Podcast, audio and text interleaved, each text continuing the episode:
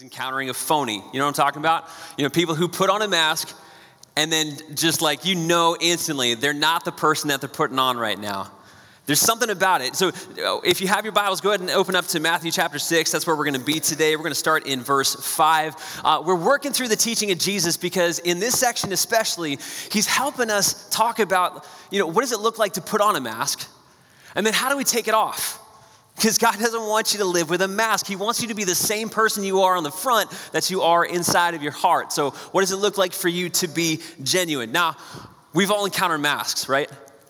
Jesus is talking particularly about religious stuff, but we've all seen it. You know, it's that guy in the workplace who just puts on this air like, you know, he's all that in a bag of chips. He knows it all just to be able to impress the boss, you know, or climb that corporate ladder. It's that guy. Or the guy at the party, you know, who wants to just present himself in the best possible light so he gets all the friendships and all that. And I'll never forget when I went to uh, one of the Chamber of Commerce events here in Nashua. And this is nothing against the Chamber of Commerce. Love what they do. But when you walk around that room, man, everyone's kind of strutting their stuff.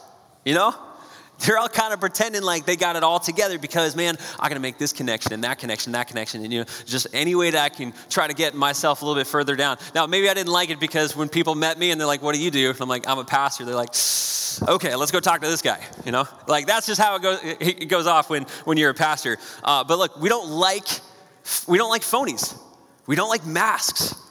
And I don't know about you, but maybe one of the, the creepiest places to encounter a mask is in church. It happens all the time, doesn't it? I was uh, interacting with a friend of mine who's not a church guy, not a religious guy here in Nashua this week. And, uh, you know, he just opened up to me a little bit about his story. And he said, you know, I'd, uh, I grew up going to church just two times a year. I went to a Catholic church, and uh, you know, when I was there, it just seemed completely disconnected from my life. You know, when I when I looked at the the priest that was up there, he was wearing a different kind of robe. He was saying things in ways that I had never heard before. He was using language that didn't connect with me, and you know, I'm like, he just seemed untouchable. That's what he said. Like, I just couldn't enter into that. And I'm like, dude's just as human as you are there's some sort of a front that goes up in church. I don't know what it is, but there's something inside of every one of us in this room, if you've grown up religious, where we're tempted to put on a front like, man, I just got it all together. You know, maybe you interacted with someone today and you're like, how you doing? And they just said, yeah, great. And then you just move on, right? It's more like a greeting rather than an actual real question. So here's what we're gonna do. We're, we're gonna look today at like what does it look like for us to take that mask off, particularly inside of a community of faith like this. How do we take that off? And we're going to talk about prayer because prayer is one of those areas that sometimes we can just fool people. So Jesus begins it this way in Matthew chapter 6, starting in verse 5. And he says, And when you pray, let me just stop there for a second because there's some people in this room, maybe, maybe you didn't grow up religious. Maybe faith wasn't a thing for you growing up, and you're like, what do you mean when I pray? You know, I, I don't pray. Prayer's not a huge part of my life. You know, and there's probably a number of people that you know that aren't religious, and maybe prayer's not a big part of their life. But this is what I found out this week. You ready for this? Most people do pray. And maybe in this room you don't think you do, but maybe you do. I found out that uh, the BBC back in 2004 actually did a massive study on religious beliefs and worldviews all over the world and, and found out that even 30% of atheists admitted that they pray. People who say they don't believe in God, and 17% of those uh, who, who said, uh, of, of all atheists, non believers, 17% say that they pray regularly. Like, I mean, talk about disingenuous, like they're praying to something they don't believe in, and yet they're doing it. Uh, I mean, I, I talked to a number of people even just this past week who said that, you know, when they were atheists, one guy who currently considers himself an atheist for Jesus is fascinating.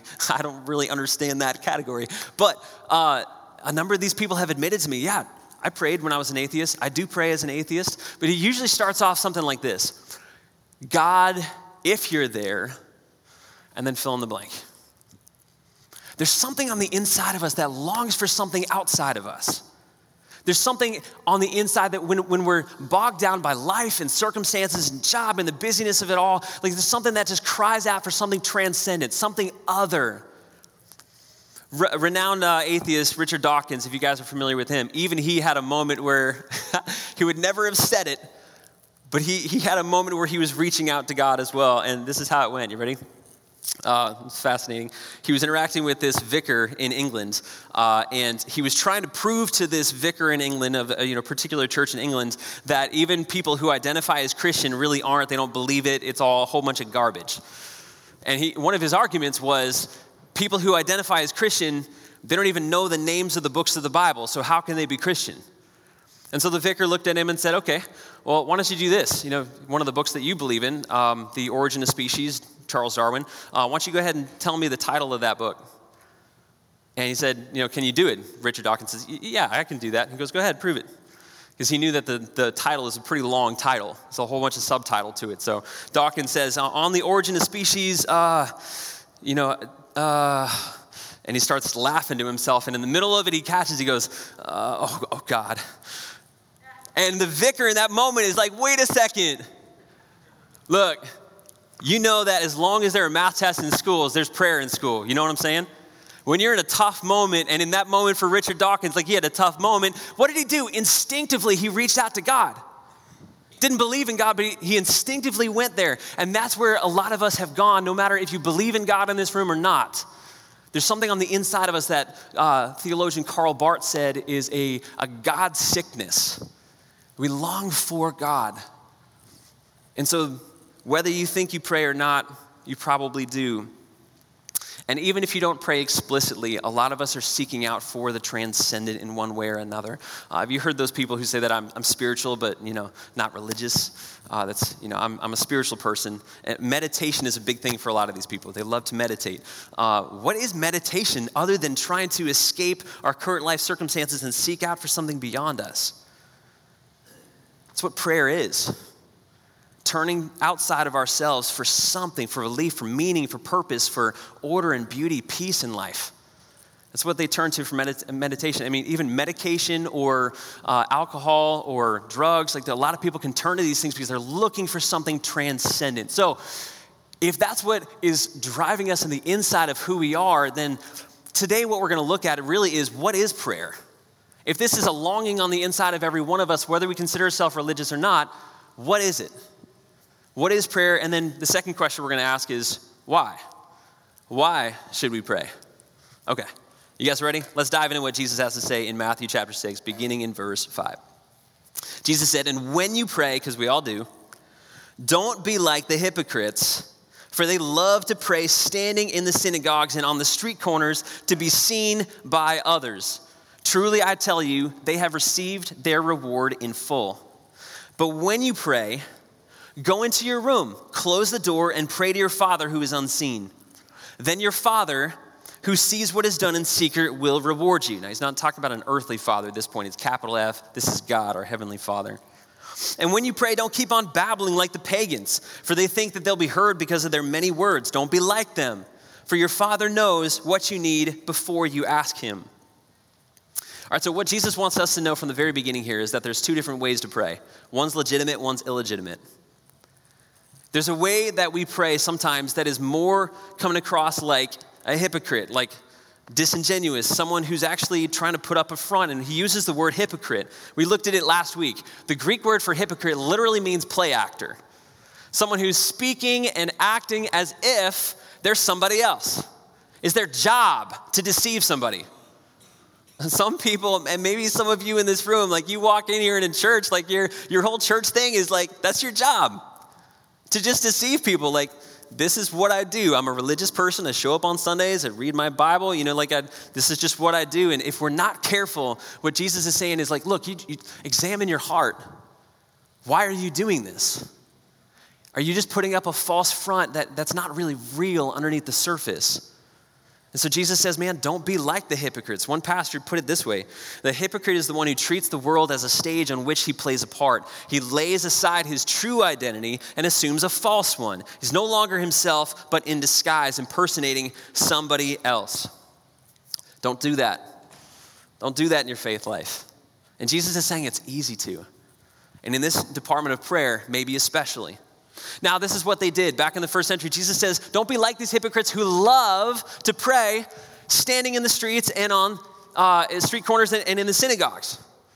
So apparently, in the first century, it wasn't uncommon for people to pray out loud in public. It's kind of a weird thing today, uh, but that's what they did. They, they brought public prayer out into the streets. And then on, um, on their, their Saturdays, you know, it was kind of, kind of our Sunday in their religious segment, they went to the synagogues, kind of like what we're doing right now. It was their religious gathering. They'd go to the synagogue and, and tradition, you know, they'd, they'd, have, they'd pull somebody, it was somebody's turn to get up in front of everybody and lead everybody in a corporate prayer. That's what they did. Now, is Jesus saying that gathering together and praying together with other people out loud, is that the problem? Well, no.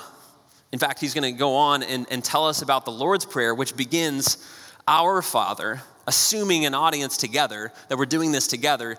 And, and the first century, when, when Jesus died and rose again, and he left his church to then start the movement, uh, you found the people praying together out loud all the time. They met together constantly, they prayed every single day out loud together. So praying out loud is not the big deal.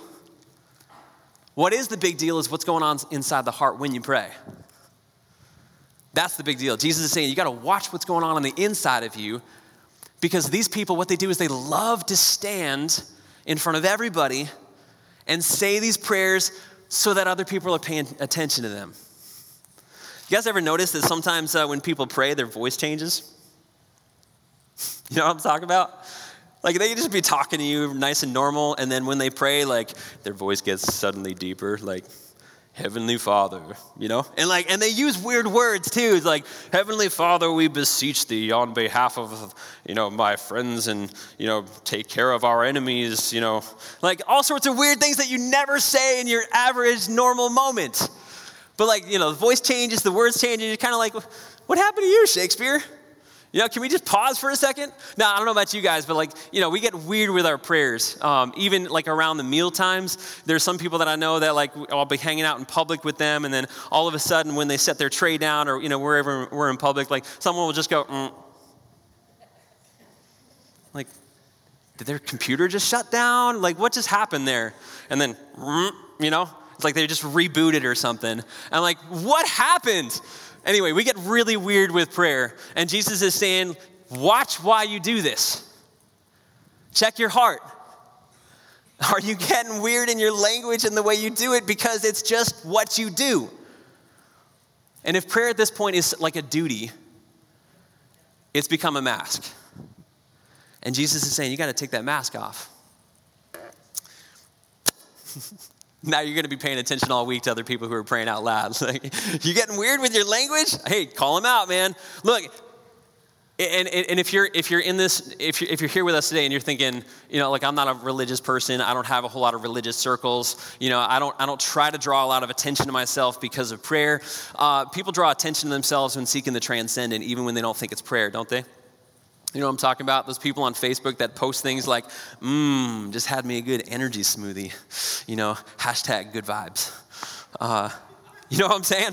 You get those people? Uh, it's like, you know, just got a total body massage. Oh, what a spiritual experience. Like, like I don't know about you, but probably the only other spiritual experience that I have outside of God is probably Hayward's ice cream.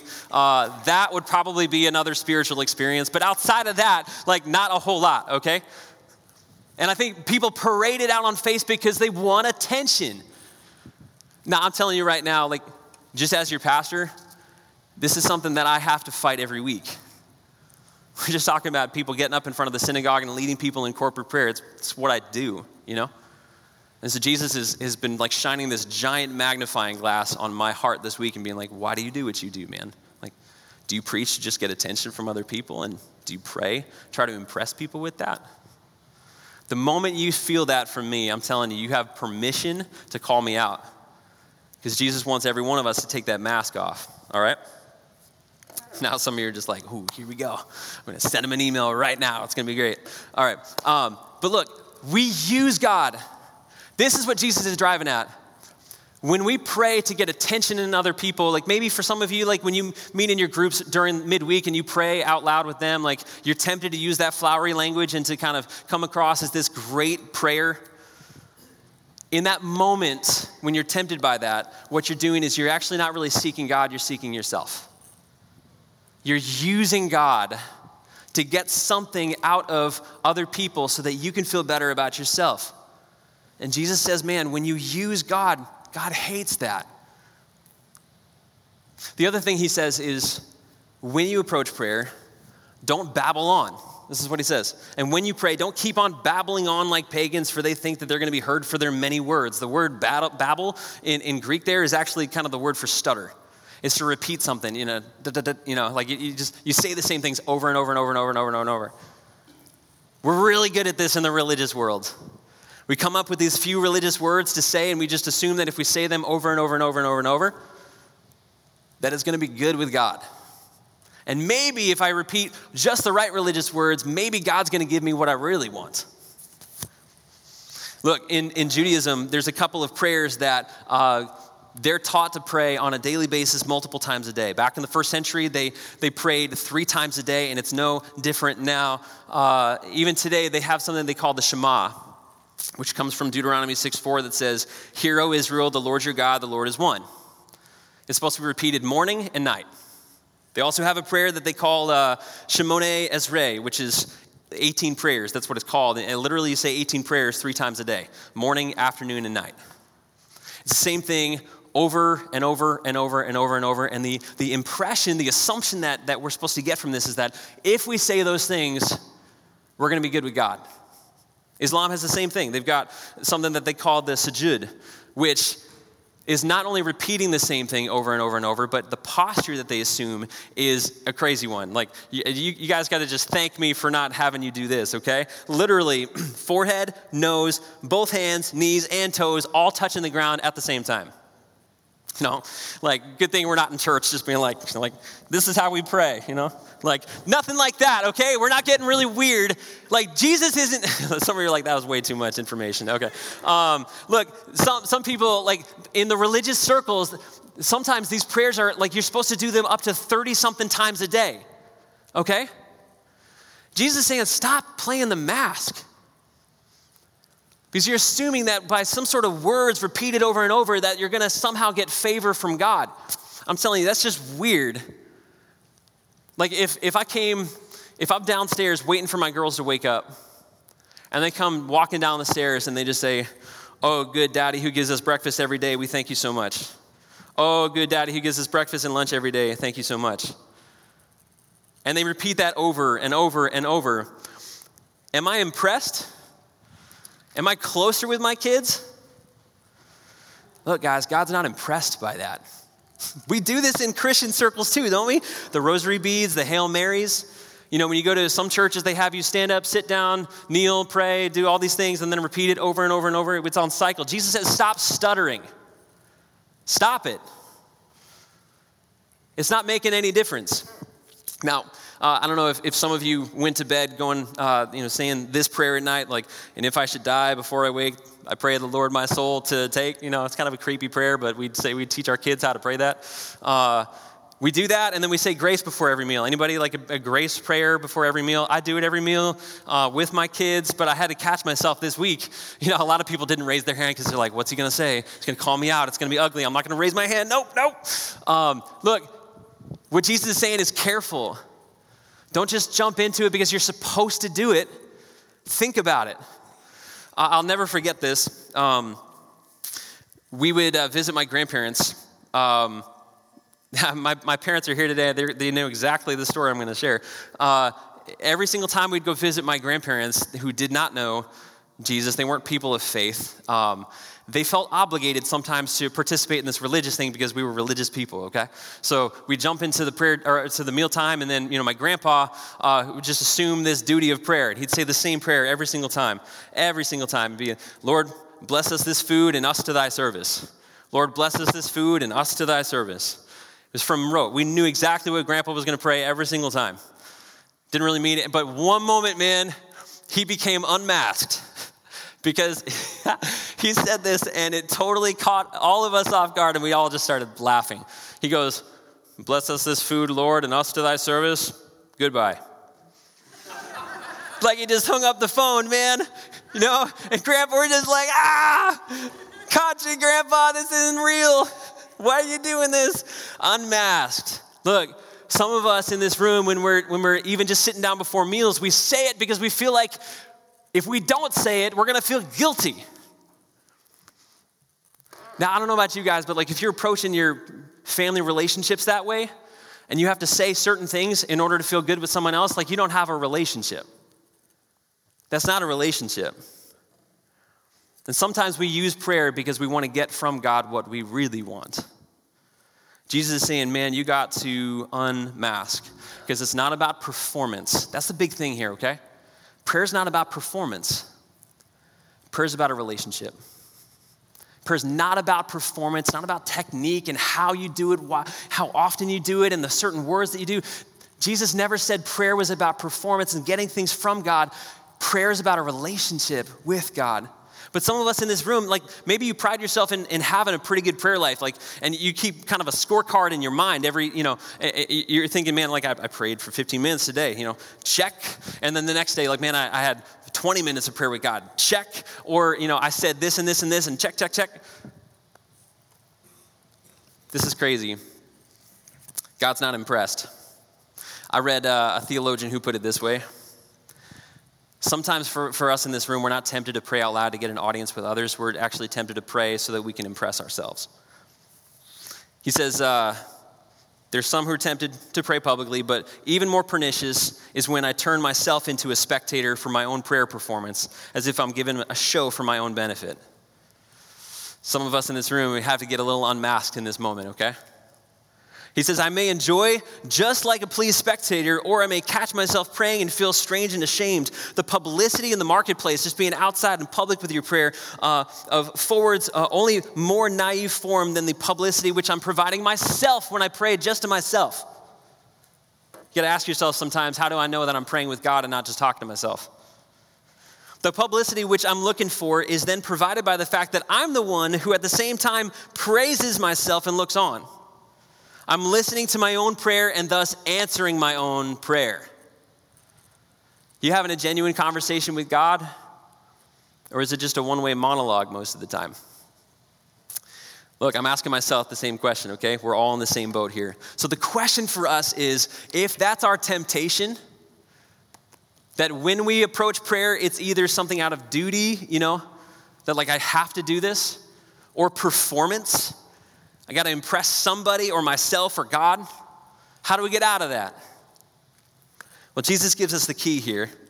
He says there's greater treasure than we know in prayer because it's not about a performance, it's about a relationship. This is what he says. He says, But when you pray, go into your room and close the door and pray to your Father who is unseen. This is the true test of a relationship with God.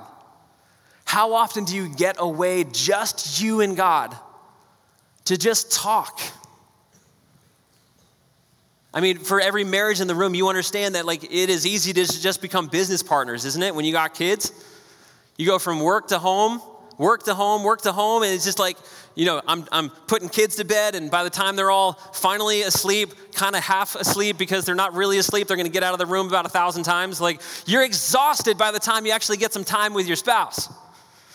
Am I giving you a window into my life right now?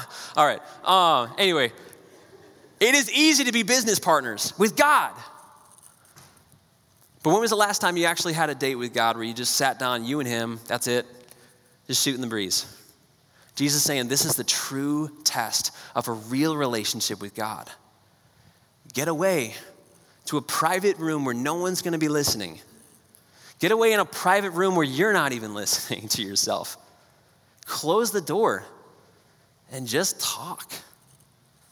Just talk to God. The really cool thing about this, too, is he doesn't just say, and pray to your God who's distant and unremoved. He's saying, pray to your Father. This is what he wants all of us to know about the dynamic of prayer. Prayer is to be seen as a child talking to a dad. That's how intimate and special this is supposed to be. Pray to your Father. Now, for some of us in this room, like we're tempted to see prayer as more of a duty and something where we're talking to a boss. You know, when you're talking to a boss and you're about to sit down, you set up a meeting with your boss, like you sit down and, and you're kind of nervous, you know? You're thinking about all the different things that you got to do to impress them. It's like, you know, when that performance review, review shows up, like you're kind of geared up. You're like a little bit nervous about it and you got to say, oh man, what do I got to do in order to impress the boss today? Some of us approach prayer that way. God's not your boss. He's a father. You're not supposed to approach God as if He's your boss. This is what the Apostle Paul actually said about those who place their faith and their trust in Jesus Christ. It says, For those who are led by the Spirit of God, you're children of God. This is in Romans 8, 14 through 16. The Spirit you receive doesn't make you slaves so that you live in fear again, as if you're approaching some sort of a boss. He says, Rather, the Spirit you receive brought you into adoption to sonship. And by Him we cry, Abba. Father. The Spirit Himself testifies with our spirit that we're God's kids. You know, the word Abba back in, in that time was actually a scandalous word. It basically meant daddy. It was in a term of endearment, of really close nearness and intimacy. First century Jews didn't know what to do with that because for them, God was something so untouchable that for them, they just had to, you know, He was so other and so holy that how in the world could we profane God by, by calling Him daddy? And Jesus said, Man, when I redeemed you, when I put my life on the line, when I died on that cross, I didn't die so that you could remain in fear and approach God as if He's some sort of a boss. I came so that I could remove the slavery and so that you could be a friend, so that you could be closer than a friend. I want you to be a kid to God. Now, one of the most special things for me uh, during the week is, is when I come home at the end of the day. You know, and I feel like as the kids get a little older, uh, you know, they're not doing this as much. But there was a season where every time I come home, first thing I open the door, I'd hear, Daddy! And these girls would just start running, and they might have snot dripping all over their face and messy hands. But when they come and embrace me, man, I don't care about the mess that they're gonna put on top of me, all that goop and yuck, all right? Maybe I care a little bit. But it's super cute, man. Like when they come in and they're just like, Daddy, and they give me this big bear hug, like all, like nothing else matters in the world in that moment. It's just me and that little kid. And smiles on their face and smiles on my face. Did you know that's how God looks at you? Man, for some of you, and maybe you've never heard that. Maybe you always thought God was just tapping his foot at you. Like he's just been waiting for you to shape up. What if he was waiting for you to just run to him and cry, Daddy? Now, for some of us in this room, maybe you get distracted in prayer. You know, you ever sat like this is your pastor admitting this, okay? You ever sat down in prayer, you just like you want to talk to God and just pray and you're in the middle of something and then you're just like, "Oh, I got to call that guy." You know, and you just start calling him right away, you know, and they, like you get distracted, sidetracked, and like you're off and running on something else.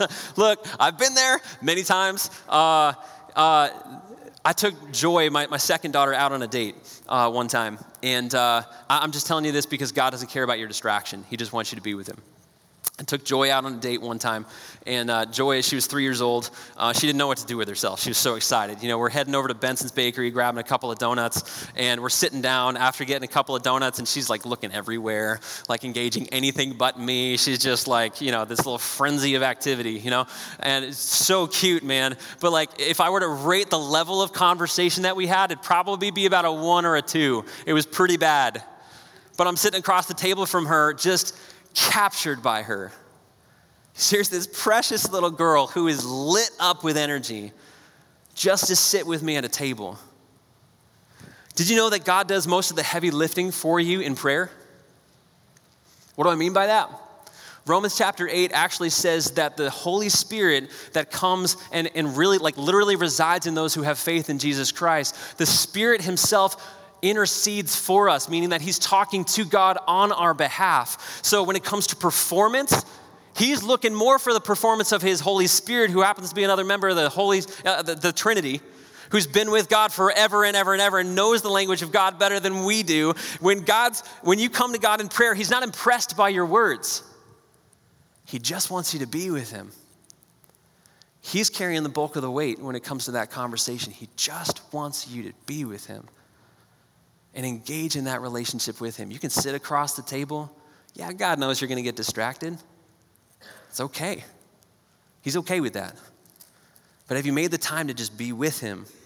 Again, guys, prayer is not a performance, it's about a relationship. Now, for some of us in this room, we're talking about father figures and father to kid. And for some of you, like, you never had a father figure. I know because I've talked to you. You grew up in home was a mess. Dad abandoned you a long time ago. He never said he loved you, he never said he was proud of you. There's a whole bunch of us in this room that got daddy issues. I get that. Here's what you need to know for everything that you're missing from your earthly father, it is met and then some in your heavenly father. For every moment that you felt wounded by your earthly father, God has healed you and then some. What he wants you to know is you don't measure him in light of what you got by an earthly dad, even though some of us got awesome ones. You measure your earthly dads based on who our heavenly father is. And he loves you more than you could ever, ever imagine. That's our dad. You know what he did for you?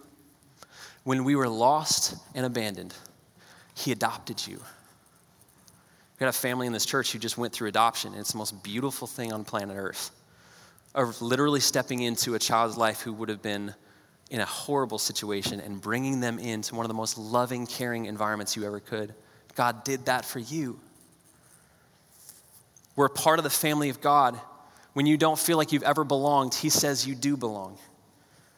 We're no longer prodigals, like as if your past was what defined you. Jesus says you're forgiven.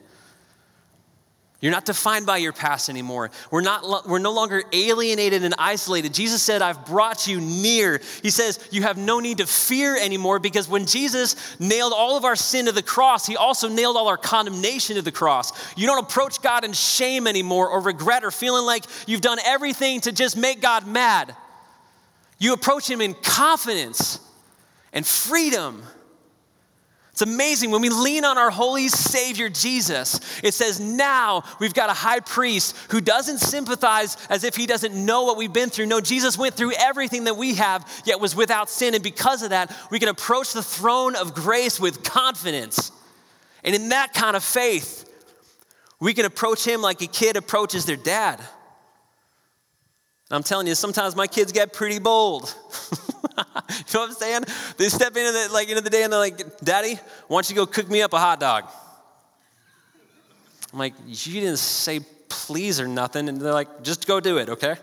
You know, like I'm like, "You got some guts, kid," because I could probably squash you right now. You want to go? But I would never do that. Why? Because I love them. God loves you the same way. And you can approach him with that same level of confidence. Now, some of us we're not tempted by the whole duty thing, like we got to impress the boss. We, we approach it more of a transaction, you know? You ever been in a group setting and you just start talking about prayer requests right away? You know, and, and people just start lame, naming stuff like, uh, hey, can you pray for my aunt's neighbor's dog's uncle, you know? Uh, and, uh, you know, and this guy's job that, you know, like, I don't really know, but I guess he needs a job. So, you know, can we just pray about these prayer requests? You know what I'm saying? Have you ever been there? Don't, like, in that moment, just like, no, I'm not going to pray for your karate tournament. Like, I don't care if you win or lose that thing. All right, I'm just like airing all my dirty laundry today. Sorry, guys. Uh, but this is what we do. I, sometimes I feel like in, in prayer circles, like, you know, it's almost like they drive up to the drive through and they're just barking orders back. All right, guys, what you want? Uh, I want uh, like one healed grandma, uh, one job for jobless Pete, uh, one sunny day at the beach, hold the rain, and uh, one great boyfriend. And could you just put like a great job on the side? You know what I'm saying? All right, no laughs. Unbelievable. Can't believe it. I put a lot of work into that one this week, okay? Um, look, Paul, when he talked to the Ephesian church, he said, If I had one prayer for you, one prayer, this is my one prayer for you. He said, I pray that the eyes of your heart would be enlightened so that you may know him. That you may know him. That you'd have a relationship with the God of all the universe when Jesus came, He didn't show us how to be awesome people, He showed us how to have a relationship with Him. He paved the way, he, when He paid for sin, it was because of a relationship, not so that you could be perfect. Prayer is not about perfection, it's about a relationship. It's amazing. Theologian J.I. Packer put it this way He said, Knowing God is a matter of personal dealing. It's personal. Knowing God is more than about knowing about Him. And I feel like some of us in this room, we're just content to know about God. We want information about God. We approach reading the scriptures if we just got to cram some more information to our head. We don't got an information problem. It's a matter of dealing with Him as He opens up to you and being dealt with by Him. Friends, They open up their hearts to each other by what they say and they do. We must not lose sight of the fact that knowing God is an emotional relationship. It's emotional, as well as an intellectual and a volitional one, and could not indeed be a deep relationship between persons if it was not so. Have you ever had a moment where you're praying and you're just crying because you're overcome by the beauty and the power and love of God? If you haven't, man, I encourage you, take an hour. Sometimes we got to press through the duty to the, the, the delight part, but like you're gonna get you're gonna reach that point where you understand joy. Because God is a deeply relational and personal God. There's greater treasure in pursuing God and the crazy thing is, sometimes when we approach God in this whole transactional thing, like we just got to give our list, our checklist to Him, Jesus says, stop, unmask from that. Because God knows what you need even before you ask Him. He knows it. And He actually knows your needs better than you do. I mean, uh, I talked to this guy at Starbucks the other day who's like, you know, again, this is my, my friend, uh, Atheist for Jesus. He goes, you know, uh, I would, I would do pretty good if I won the lottery. You know, I, I pray, you know, I, sometimes I pray, God, why wouldn't you give me all those millions? Because then I would give it to all these worthy causes. You know, I'd make sure that he got his portion, but like, you know, I'd be the most worthy person to get that lottery ticket. Anyone ever prayed for a lottery ticket? Don't raise your hand. It's gross, okay? Don't ever do that. like how I lead you guys? That's so good. I'm such a good leader. All right. Um, sometimes our prayers are so selfish. God knows what you need before you do. Stop praying all about yourself and start engaging him in a relationship. Man, if I took Charity on on a date and I was just like, hey, Charity, this is what I want you to do for me. Uh, I'd really like you to clean the floor and scrub the kitchen and make meals a little bit hotter because they've been a little cold this week. And, and uh, if you could just make sure that I'm prepared before I get to work, that'd be awesome. Thank you. And then just hit the road. Don't we do that with God? We got to stop this, man. Unmask. Just be with him. Proverbs 16, 2 says, All a man's ways seem innocent to him, but the motives are weighed by the Lord. He knows your heart. Take the mask off. And here's the crazy thing when you start embracing God for God, and you just develop this relationship, and you're talking with Him all throughout the day, you start exploring and receiving treasures in God that maybe you'd never known before. I'll never forget the time that I was in India, and uh, I'll close with this when I was in India. Um, I was there about four years ago, and uh, I was a part of a network of churches that started with two people, husband and a wife, back in the 60s. They had just come to Christ, and all they had a heart for was to see more people know Jesus. And just by faith and through prayer, they saw God do something crazy no joke, from 1960 to now, it is now a network of 1,500 churches and hundreds of orphanages and hundreds of schools that have literally picked up people who were discarded and left by trash piles when they were babies and have now raised them up to be the next generation of leaders who are going to influence people for Jesus all across India. It's unbelievable. But they've got a habit every week.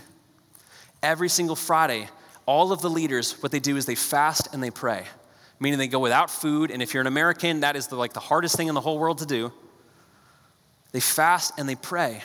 They just spend time with God all day that Friday. I looked at one of the pastors at one point and I said, Why do you do this?